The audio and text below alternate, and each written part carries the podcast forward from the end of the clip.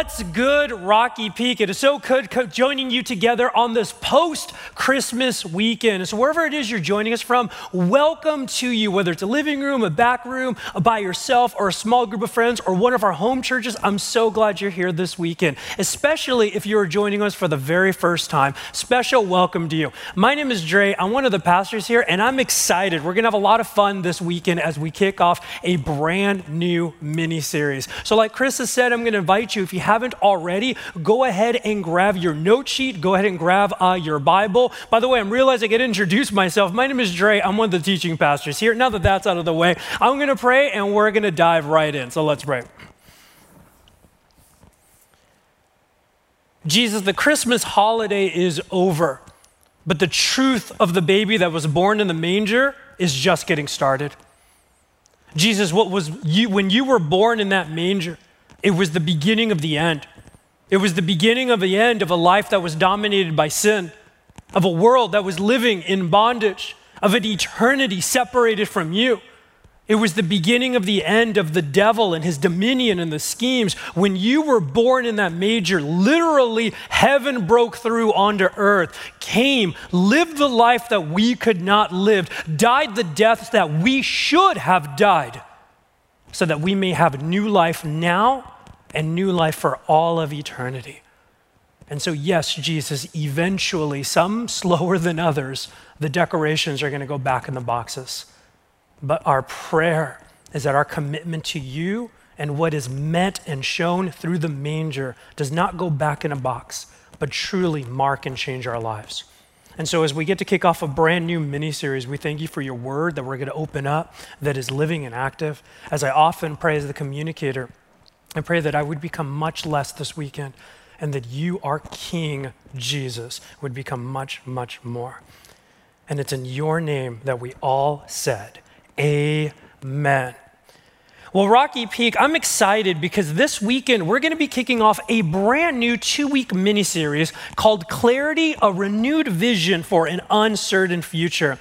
And so, to illustrate the heart behind these next two weeks, I want to go ahead and I want to share a story from my own life. Now, something that I've mentioned often throughout the years as I've been a teacher here at Rocky Peak is that my absolute favorite place in the entire world is New York City. And I realize that every time I I say that, it's often met with disbelief. People go, Really? New York? That's just how I roll. But I love New York City. I've had the opportunity to go many, many times. It's a magical wonderland to me. But I'm thinking back to the very first time I'd ever gone to New York. This is way back in 2008. My wife, Megan, and I, we went and spent a week in July in New York. And the very first time you go to New York, you have to do all the tourist things, right? So we did. We went to Times Square, we went to the Statue of Liberty, we went to Ellis Island. We definitely ate a lot of pizza. And one of the things I was most excited to do was to go to the very top of the Empire State Building. Not only because it's such an iconic fixture of New York, come on, that's where King Kong himself died. But one of my favorite things to this day of New York City is is the skyline. It is just absolutely beautiful to me, not just to be able to witness the skyline, but to see it from an elevated position. And another reason why I was so excited is that the entire week we were there, it was absolutely perfect weather. It was blue, it was sunny, you could see from miles around you. So I was looking forward to this so much. And so the morning that we were supposed to go to the Empire State Building, we went to go get on the subway. And as we were walking through the streets, I noticed something that was new. It was foggy. Now, to be honest, I didn't think much of it. Because it had been clear and sunny, and because I'm from SoCal in the valley, I figured, you know what? It's gonna burn off, it's gonna go away, it's gonna clear. There's no way it won't. Have you ever been in those moments where you have absolute confidence with no reasoning to back it up? And so we go to the Empire State Building. If you've ever been there, it takes a while. You have to wait in line, it takes a while to go up. We finally get to the top. I'm like a kid at Christmas. I run out and I can't see. My expectation was that the fog would have been gone, but now it's not. I can't see. At best, I can see a little bit ahead of me, but my vision is severely limited. In fact, we're going to throw up on your screens right now. This is an actual picture that I took from that event. And this was absolutely heartbreaking and disappointing to me because all I wanted was clarity so I could see what was in front of me. And nature had other plants. Now, the reason I share that story is because I think it really underlines the heart of these next two weeks. See, Rocky Peak, we are about to start a brand new year. And let's say it all together thank God. We are about to start a brand new year, but the reality of 2021 is that the future, what 2021 is going to bring, is unclear, isn't it? If we think back to a year ago, which I understand feels like 50 years ago, but if we think back to where we were a year ago, when we were thinking about what 2020 would bring with it, we could have never predicted this year, could we have? We could have never predicted how 2020 would have turned out, both in terms of the national and global heartaches and suffering and trial that we've had to deal with, as well as the local, the state, uh, the national, as I mentioned earlier. But for so many of us, we couldn't have predicted the personal trials, the personal hardships that we've had to go through, in addition or because of everything else that's been going on. And I gotta admit, as I get ready to face a new year, I'm sure many of you can relate with me, Rocky Peak, I am exhausted. I'm exhausted as a pastor. I'm exhausted as a person. I'm exhausted as a parent. I'm exhausted as an individual that has no idea what's to come. And so, if I'm completely honest with you, I'm looking at 2021 more with fear and trepidation because I can't see. And I'm sure many of you can relate that we all share a deep desire that all we want is a little bit of clarity as to what's ahead. All we want is to know that things are going to get better. But again, as we're going to start, as we look ahead to 2021, as far as our circumstances go, the future is unclear. There is no clarity there. And so the question becomes if I can't gain clarity from what's in front of me, then where does my clarity come from?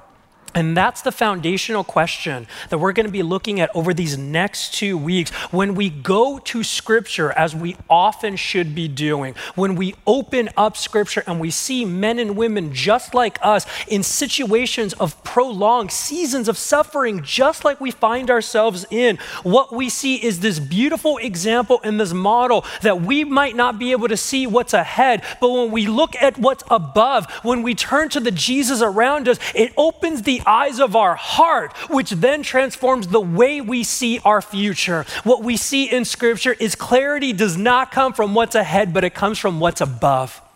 And so, as we kick things off this week, that's what we're going to begin to unpack. But what I want to do before we jump into our scriptures, there on the front of your note sheet, there is a lengthy but a wonderful quote but an author by an author named Clarissa Moll. And I got to tell you a little bit, I have just recently become familiar with her as a writer, and what I've seen has been excellent. But one of the reasons why she's popped up on my radar, so to speak, is just in the last year, Clarissa Moll, she's about my age, unexpectedly became a widow and a single mom of four kids. And it's in her grief that she's taken to writing about what God has done through it. And with that, this is what she writes. Throughout the scriptures, God invites people to open their eyes. When Elisha's men fear that they are surrounded, the prophet prays, Open their eyes, and God dispels their anxieties with the truth of his presence. To the exhausted, frustrated Job, God exhorts, Look around, see who's in charge here. Job rediscovers a mighty God who creates and sustains. When two blind men on the road beg for mercy, Jesus offers both physical and spiritual sight. When we are exhausted, God offers a simple cure open your eyes, gaze upon my beauty, see my power, look to me for all you need. Jesus takes the dust of our lives, infuses it with his healing presence, and presses it to our eyes, saying, Do you see anything now? We find balm for our exhaustion as we open our eyes to His goodness. Isn't that wonderful? And so, as we turn to scripture, what we're going to do starting today, but over these next two weeks, is we're going to be spending some time in one specific chapter of the Old Testament, the first half of our Bible, 1 Samuel 17. So, if you've got your physical Bibles, open them up. If you've got your apps, turn them on. If you're following along with your note sheet, we're in a section titled The Champion from Gath. And I'm going to invite you to go to 1 Samuel 17, which is the account of David and Goliath. Now, as you're turning there, I need to acknowledge two things real quick. Often, when you hear that we're going to spend some time in the account of David and Goliath, there's two assumptions or two rather temptations that can happen in our hearts.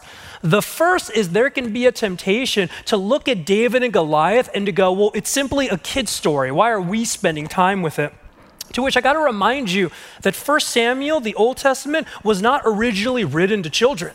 It's great that we teach it to our kids, but spoiler alert, this account ends with a beheading that we conveniently leave out of the time, out of the stories we tell kids. But the second assumption we can make is this is one of the most familiar stories in all of Scripture. And if you're a long time Christ follower, you have heard the account of David and Goliath many times in your life. And often when we come across a story that's very familiar to us, it can be easy for us as Christ followers to assume we get it. I know what this is about. Move on. And let me implore you, that's a very dangerous place to be. And the reason I say that is because we are limiting what God's Holy Spirit Spirit can do through his very voice. And so, as we go into 1 Samuel 17, on behalf of us, I just simply pray, Holy Spirit, open our eyes to the truth that's found in your word. Amen. So, 1 Samuel 17, starting at verse 1. And again, it's me. Have your pens ready, have your highlight functions ready to go. Now, the Philistines gathered their forces for war and assembled in Socoh in Judah. They pitched, pitched camp at Ephes Dammim between Socoh and Azekah. Saul and the Israelites assembled and camped in the valley of Elah and threw, drew up their battle line to meet the Philistines. The Philistines occupied one hill and the Israelites another with the valley between them. And so we begin with an account that Israel and this group of people called the Philistines are going to war against each other. But we need a little bit more context over who the Philistines is. And again, I'm just going to scratch the surface here.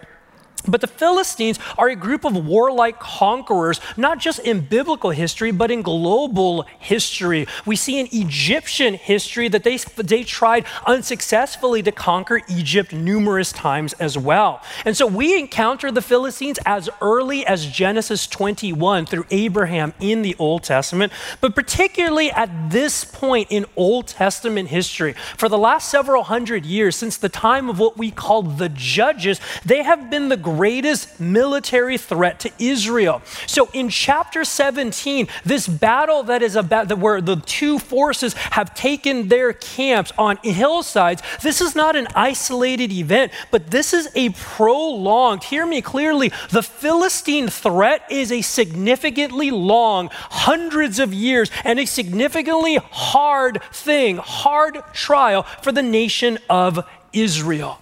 And as we continue in verse 4, this long running hardship is about to get much, much more difficult.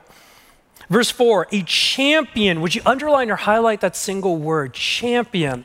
A champion named Goliath, who was from Gath, came out of the Philistine camp.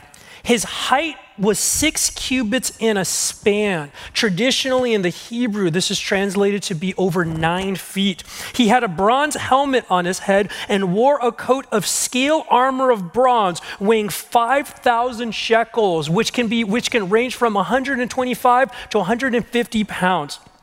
On his legs, he wore bronze greaves, and a bronze javelin was slung on his back. His spear shaft was like a weaver's rod, and its iron point weighed 600 shekels, anywhere between from 15 to 25 pounds. His shield bearer went ahead of him. Verse 8 Goliath stood and shouted to the ranks of Israel, Why do you come out and line up for battle? Am I not a Philistine? Are you not the servants of Saul? Choose a man and have him come down to me. If he is able to fight and kill me, we will become your subjects. But if I overcome him and kill him, you will become our subjects and serve us. Then the Philistine said, This day I defy the armies of Israel. Would you underline that? This day I defy the armies of Israel. Give me a man and let us fight each other. On hearing the Philistines' words, Saul and all the Israelites were dismayed and terrified. Would you underline or highlight that? Dismayed and terrified. Okay, so again, we are clearly not dealing with a kid's story here because this account, this description is like no other in the Old Testament. It is not referring to Goliath as a giant, which is the word we commonly use, because that can create images of like Jack and the Beanstalk or other children's fables. What the author, what the namesake Samuel is describing very clearly is a warrior. And so, as it goes into this very detailed description, try to picture this massive warrior wrapped in metal. Now, not only am I saying try to picture this, but emotionally try to put yourselves in the position of the, of the army of Israel. These were soldiers, maybe not all full time soldiers, but these were hardened men that had seen battle, but they had never seen anything like this. There was no training for Goliath, there was no planning or expectation for Goliath. What they are facing now seemingly is invincible and unbeatable. And so we can relate emotionally with why they felt defeated, dismayed, and terrified. Goliath was beyond anything that they knew. Goliath was beyond anything that they could see. They could not see past him. Their vision was completely focused. And again, if we take a step back and understand that this is not an isolated incident, we need to emotionally connect the, to the depth of why their hearts sank. I mentioned that these battles with the Philistines had been significant hardships for many, many, many years for Israel. These Philistines were a national nightmare. But now, here we are. And if you actually skip down to verse 16, for 40 days, would you underline that? For 40 days, the Philistine came forward every morning and evening and took his stand. Can you imagine that?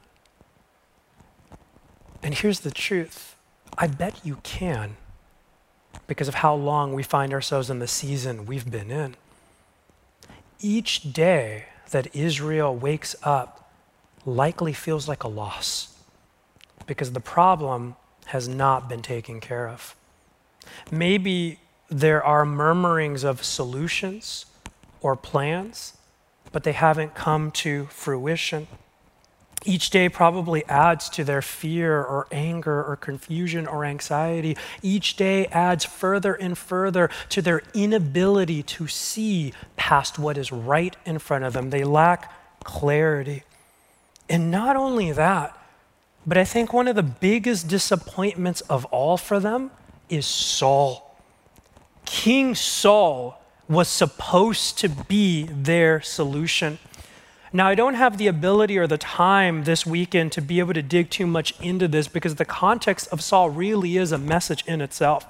But just briefly, I'm scratching the surface.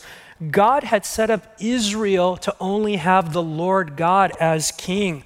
But due to some very real trials and suffering that the nation experienced, both corruption from its religious leadership, as well as these national threats and times of suffering, the people began to demand a physical king. In essence, what we read in the chapters before is they say that they wanted a physical king, and I'm paraphrasing because that makes sense to us. That solution makes sense. It makes us in line with people around us. Give us something that's easier to see. So, in other words, Israel sought a king because they were looking for clarity outside of God's leadership. In fact, when God explains this to the prophet Samuel, God tells Samuel, they are rejecting me through this. They are rejecting me for something much smaller. And again, let's pause Rocky Peak and understand that whenever we find ourselves in a prolonged and an unexpected season of suffering or uncertainty, especially in the present where we find ourselves now at the end of 2020, we can relate with that, can't we? We can relate with that temptation that when it comes to the inability to see what's ahead, we feel that temptation by the enemy, its spiritual attack, to reject Jesus as king in our lives and instead give the leadership of our lives, give the leadership of our hearts to another, whether it's a person, a group, whether it's an emotion, whatever that may be. And the reality that we're seeing in 1 Samuel 17 is just like Saul. Whenever we give the king, the place of king in our lives to anyone other than Christ, that king will always find himself outmatched. Saul was their best solution, and here he is, just like them, completely out match. Here's the nation of Israel going, We thought that Saul would be the solution that would open our eyes, and now we can't see anything. But the beautiful thing is, their story doesn't end there. See, David has already come into this account as we've been jumping around. And what we're going to see is while Israel cannot see past this champion from Gath, David brings with him a different vision. David sees things very differently, and we're going to see that he has learned to see from God's perspective, and he's going to model where true, true clarity comes from. So jump ahead with me to verse 26. David asked the men, these are soldiers, as he's been bringing care packages to his brothers on the front line. What will be done for the man who kills the Philistine and removes this disgrace from Israel? Who is this uncircumcised Philistine? Would you underline that? This uncircumcised Philistine, that he should defy the armies of the living God. Now, David heard Goliath's taunt and his threat, and what he is stating here is actually a picture of how David's eyes are open to a much bigger reality because of who God is. When David refers to Goliath as an uncircumcised Philistine, yes, he's referring to that physical mark and act, but he's not solely referring to that because that has a bigger theological significance. This is actually a theological statement. Who is this man that does not have a relationship with the Lord God, our King? So, where is David's vision? On God. And as David sees this very real problem, this very real trial, this very real reason why so many are suffering, immediately his vision is on God, going, I see him, but I see God as being much, much bigger. And so as we jump down to verse 32, David eventually gets an audience with King Saul himself. And David said to Saul, verse 32, Let no one lose heart on account of this Philistine. Your servant will go and fight him. Saul replied, You are not able to go out against this Philistine. Would you underline that? You are not able to go out against this Philistine and fight him. You're only a young man. David was likely even too young to officially be in military service, and he has been a warrior from his youth. Verse 34 But David said to Saul, Your servant has been keeping his father's sheep. When a lion or a bear came and carried off a sheep from the flock, I went after it, struck it, and rescued the sheep from its mouth. When it turned on me, I seized it by its hair and struck it and killed it. Okay, real talk, if that was me, the sheep would die. I would happily feed the sheep if it meant getting away from the lion or the bear. So David is definitely made of tougher stuff than I am. Verse 36 Your servant has killed both the lion and the bear. This uncircumcised Philistine will be like one of them because he has defied the armies of the living God. Verse 37 The Lord who rescued me. Would you underline or highlight that? The Lord who rescued me from the paw of the lion and the paw of the bear will rescue me from the hand of the Philistine. Saul said to David, Go and the Lord be with you.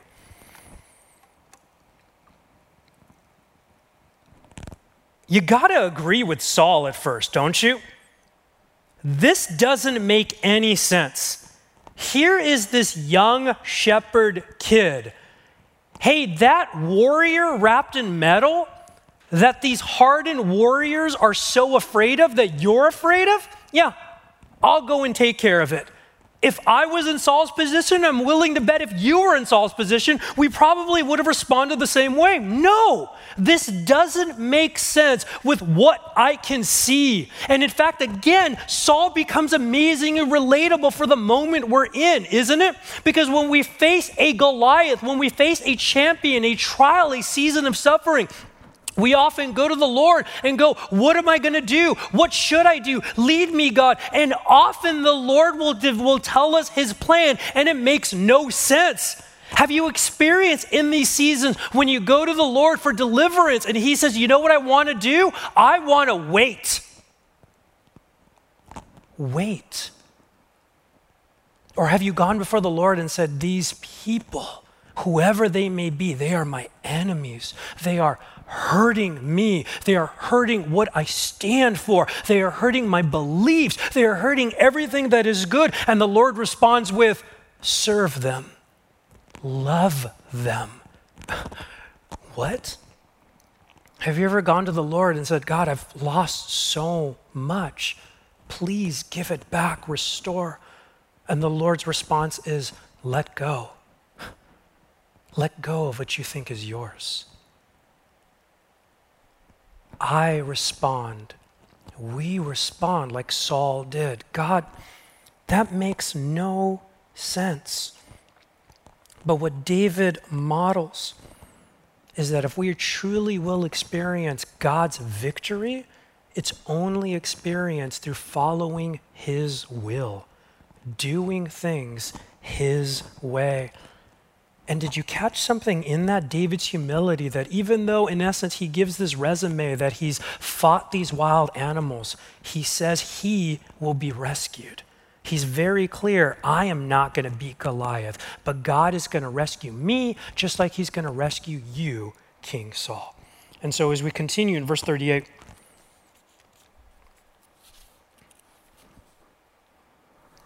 then Saul dressed David in his own tunic he put a coat of armor on him and a bronze helmet on his head. David fastened on his sword over the tunic and tried walking around because he was not used to them. I cannot go in these, he said to Saul.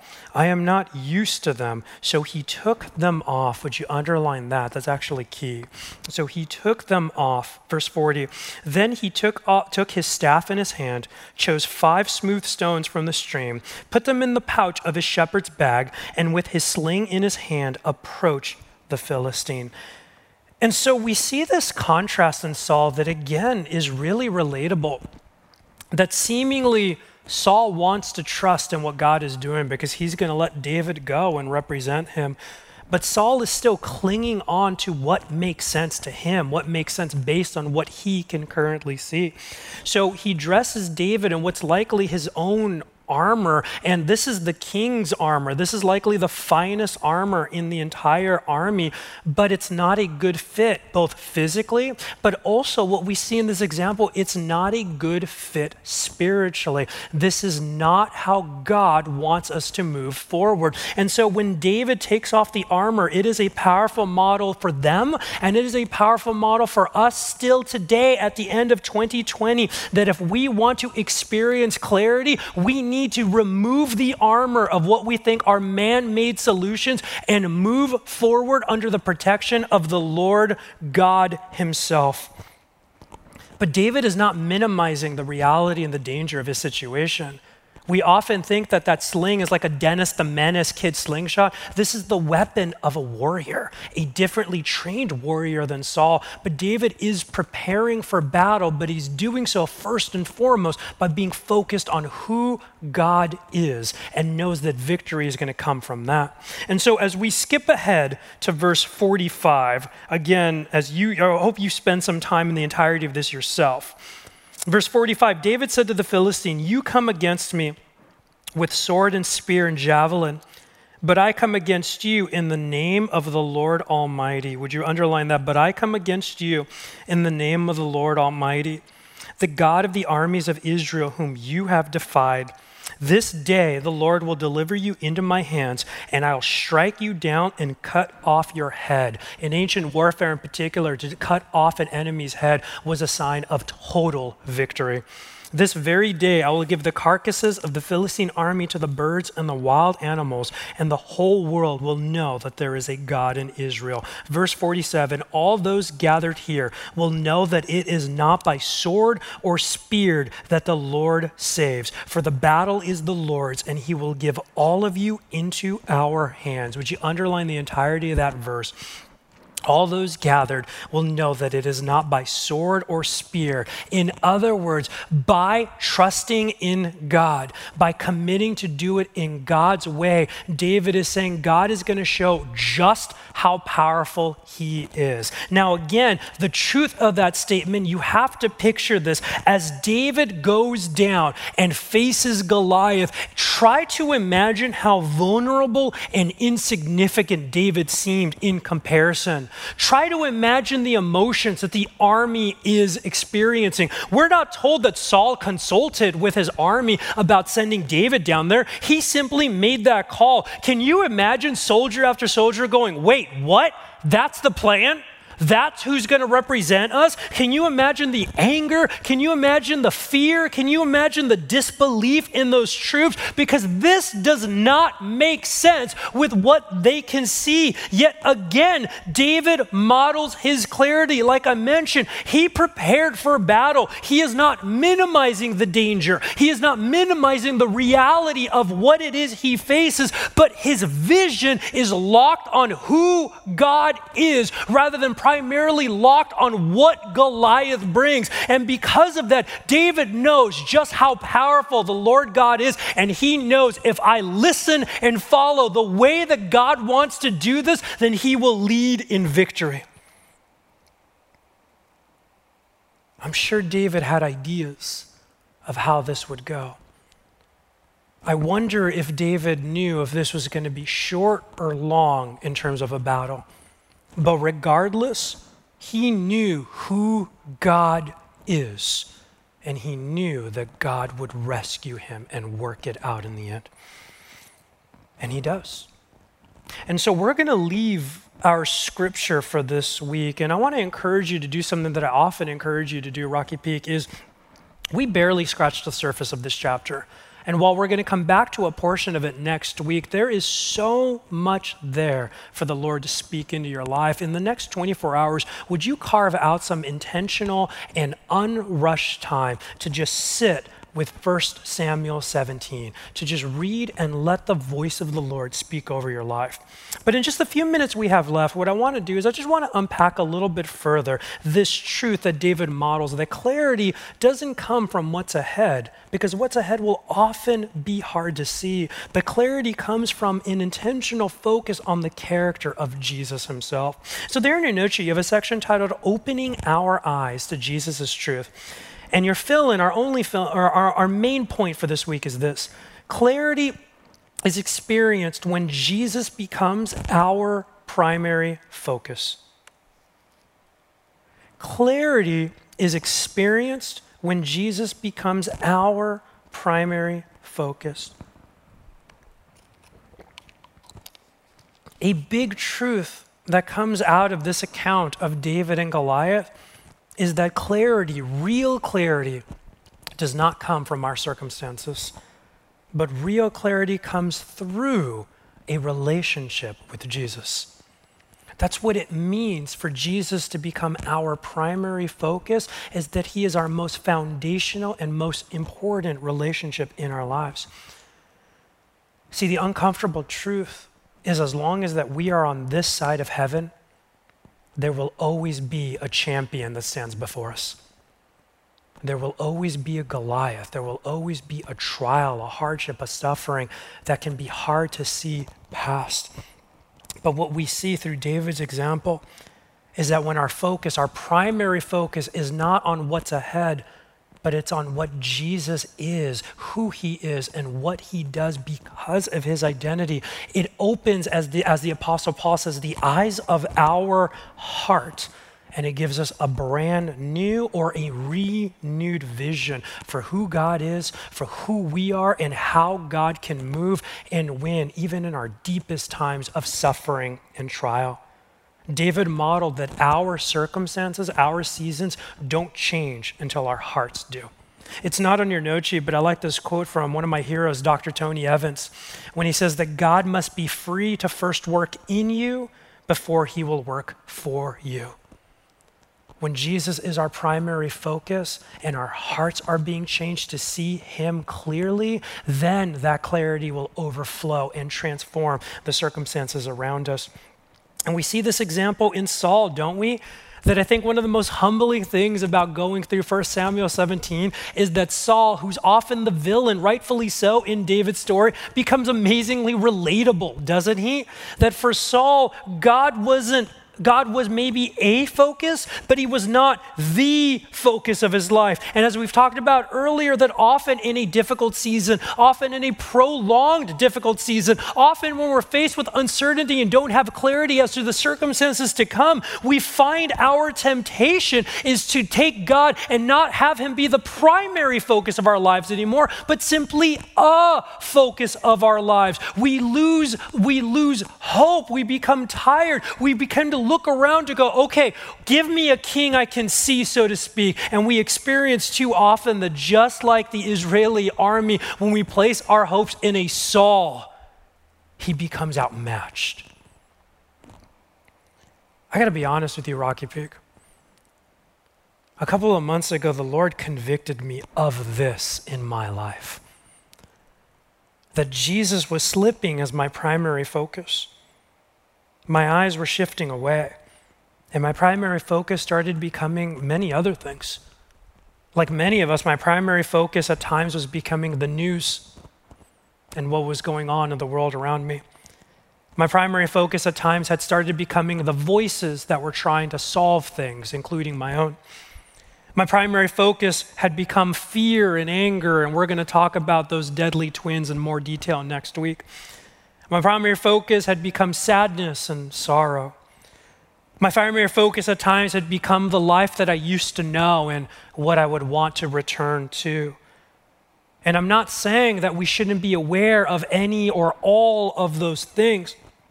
But again, when those become the primary focus, I am now placing something I've said before God sized expectations on shoulders that were never meant to carry that burden. Again, David didn't minimize the reality of what he was facing, but he modeled that through his relationship with God, through that being his primary focus, he learned to see what others couldn't. And the beautiful truth of 1 Samuel 17 is that ability that David had to see was a learned ability. It was not exclusive to David, it's what God offers each and every one of us now through relationship with Jesus. You know, just a few days ago at Christmas Eve, as Michael was unpacking the account of the shepherds, he said that so often in the season he's had to go back and say, God, shepherd me right now. And there's such beauty in that because, in other words, he's saying what we're talking about God, open my eyes to who you really are.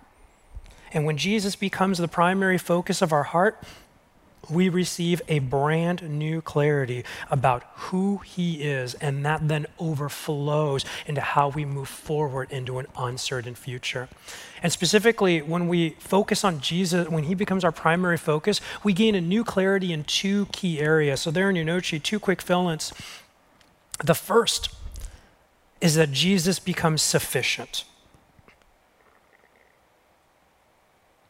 When Jesus becomes our primary focus, we see that he is sufficient to deal with the champions that stand in front of us. When we experience that Jesus is sufficient, we experience a clarity that tells us that you and I, we don't need a Saul. And we can take off that armor and trust in Jesus the King instead. There in your note sheet, the Apostle Paul writes in, first, in Colossians 1 The Son is the image of the invisible God the firstborn over all creation. For in him all things were created, things in heaven and on earth, visible and invisible, whether thrones or powers or rulers or authorities. All things have been created through him and for him. He is before all things. And let's underline this last part and in him all things hold together. And the second fill in is this present. When Jesus becomes the primary focus of my heart, I experience a clarity that Jesus, my King, is present now, here in this moment, here in this season, here in my hardship, in my grief, and in my sufferings. What we experience through that clarity is this beautiful declaration that I may not be able to see what's in front of me, but I see Jesus all around me. And that's all that I need. There in your note sheet again from Matthew 28, one of the final things Jesus said to his followers, and surely I am with you always to the very end of the age. And so, as I wrap things up and I invite the worship team to come on out, as we go into this final time of singing, I want to invite you to do something special during this time of worship, Rocky Peak. If we want to be a people that have placed Jesus as our primary focus. And the very first step is we need to honestly ask ourselves has something other than Jesus become the primary focus in our lives? And the truth of the matter is, too often, we don't even realize that something else has become king instead of Jesus. And so the very first step to take is to go before the Lord. I've encouraged you spend some time in 1 Samuel 17, but in that time, go before the uh, Lord and ask this honest question, is there anything in my life that has become my primary focus instead of you? Now, as we go into this time of worship, as we sing this beautiful song to close this time out, I want to encourage you take this time to do that to ask the Lord that question Are you my primary focus, or has something gotten in the way? Take this opportunity to begin that dialogue, to sit, to reflect, and listen to the voice of your King, not to leave you in a beautiful conviction, but for that conviction to lead you to freedom, to repentance, and to a new empowerment, a new experience of clarity when it comes to stepping forward into an uncertain future. Amen. Amen, Rocky Peak. Let's pray.